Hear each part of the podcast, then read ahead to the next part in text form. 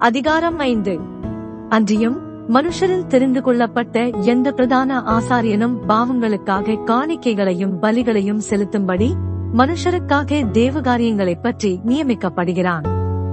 தானும் பலவீனமுள்ளவனானபடியினாலே அறியாதவர்களுக்கும் நெருதப்பி போனவர்களுக்கும் இறங்கத்தக்கவனாயிருக்கிறான் அது நிமித்தம் அவன் ஜனங்களுடைய பாவங்களுக்காக பலியிட வேண்டியது போல தன்னுடைய பாவங்களுக்காகவும் பலியிட வேண்டியதாயிருக்கிறது. மேலும் ஆரோனைப் போல தேவனால் அழைக்கப்பட்டாலொழிய ஒருவனும் இந்த கனமான ஊழியத்துக்கு தானாய் ஏற்படுகிறதில்லை.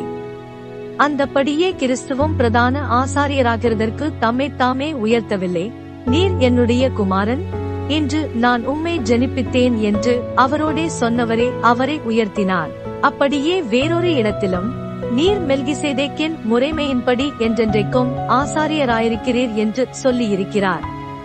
அவர் மாம்சத்தில் இருந்த நாட்களில் தம்மை மரணத்தினின்று இரட்சிக்க வல்லமையுள்ளவரை நோக்கி பலத்த சத்தத்தோடும் கண்ணீரோடும் விண்ணப்பம் பண்ணி வேண்டுதல் செய்து தமக்கு உண்டான பயபக்தி நித்தம் கேட்கப்பட்டு அவர் குமாரனாயிருந்தும் பட்டப்பாடுகளினாலே கீழ்ப்படுதலை கற்றுக்கொண்டு தாம் பூரணரான பின்பு தமக்கு கீழ்ப்படுகிற யாவரும் நித்திய இரட்சிப்பை அடைவதற்கு காரணராகி. மெல்கிசேதேக்கின் முறைமையின்படியான பிரதான ஆசாரியர் என்று தேவனாலே நாமம் தரிக்கப்பட்டார். இந்த மெல்கிசேதேக்கை பற்றி நாம் விஸ்தாரமாய் பேசலாம். நீங்கள் கேள்வியில் மந்தமுள்ளவர்களானபடியால் அதை விளங்க பண்ணுகிறது அரிதாயிருக்கும். காலத்தை பார்த்தால் போதகராயிருக்க வேண்டிய உங்களுக்கு தேவனுடைய வாக்கியங்களின் மூல உபதேசங்களை மறுபடியும் உபதேசிக்க வேண்டியதாயிருக்கிறது.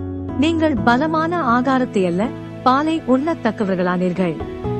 பாலுண்கிறவன் குழந்தையாயிருக்கிறபடியினாலே நீதியின் வசனத்தில் பழக்கமில்லாதவனாயிருக்கிறான். பலமான ஆகாரமானது நன்மை தீமையினதென்று பயிற்சியினால் பகுத்தறியத்தக்கதாக முயற்சி செய்யும் ஞானேந்திரியங்களையுடையவர்களாகிய பூரண வயதுள்ளவர்களுக்கே தகும்.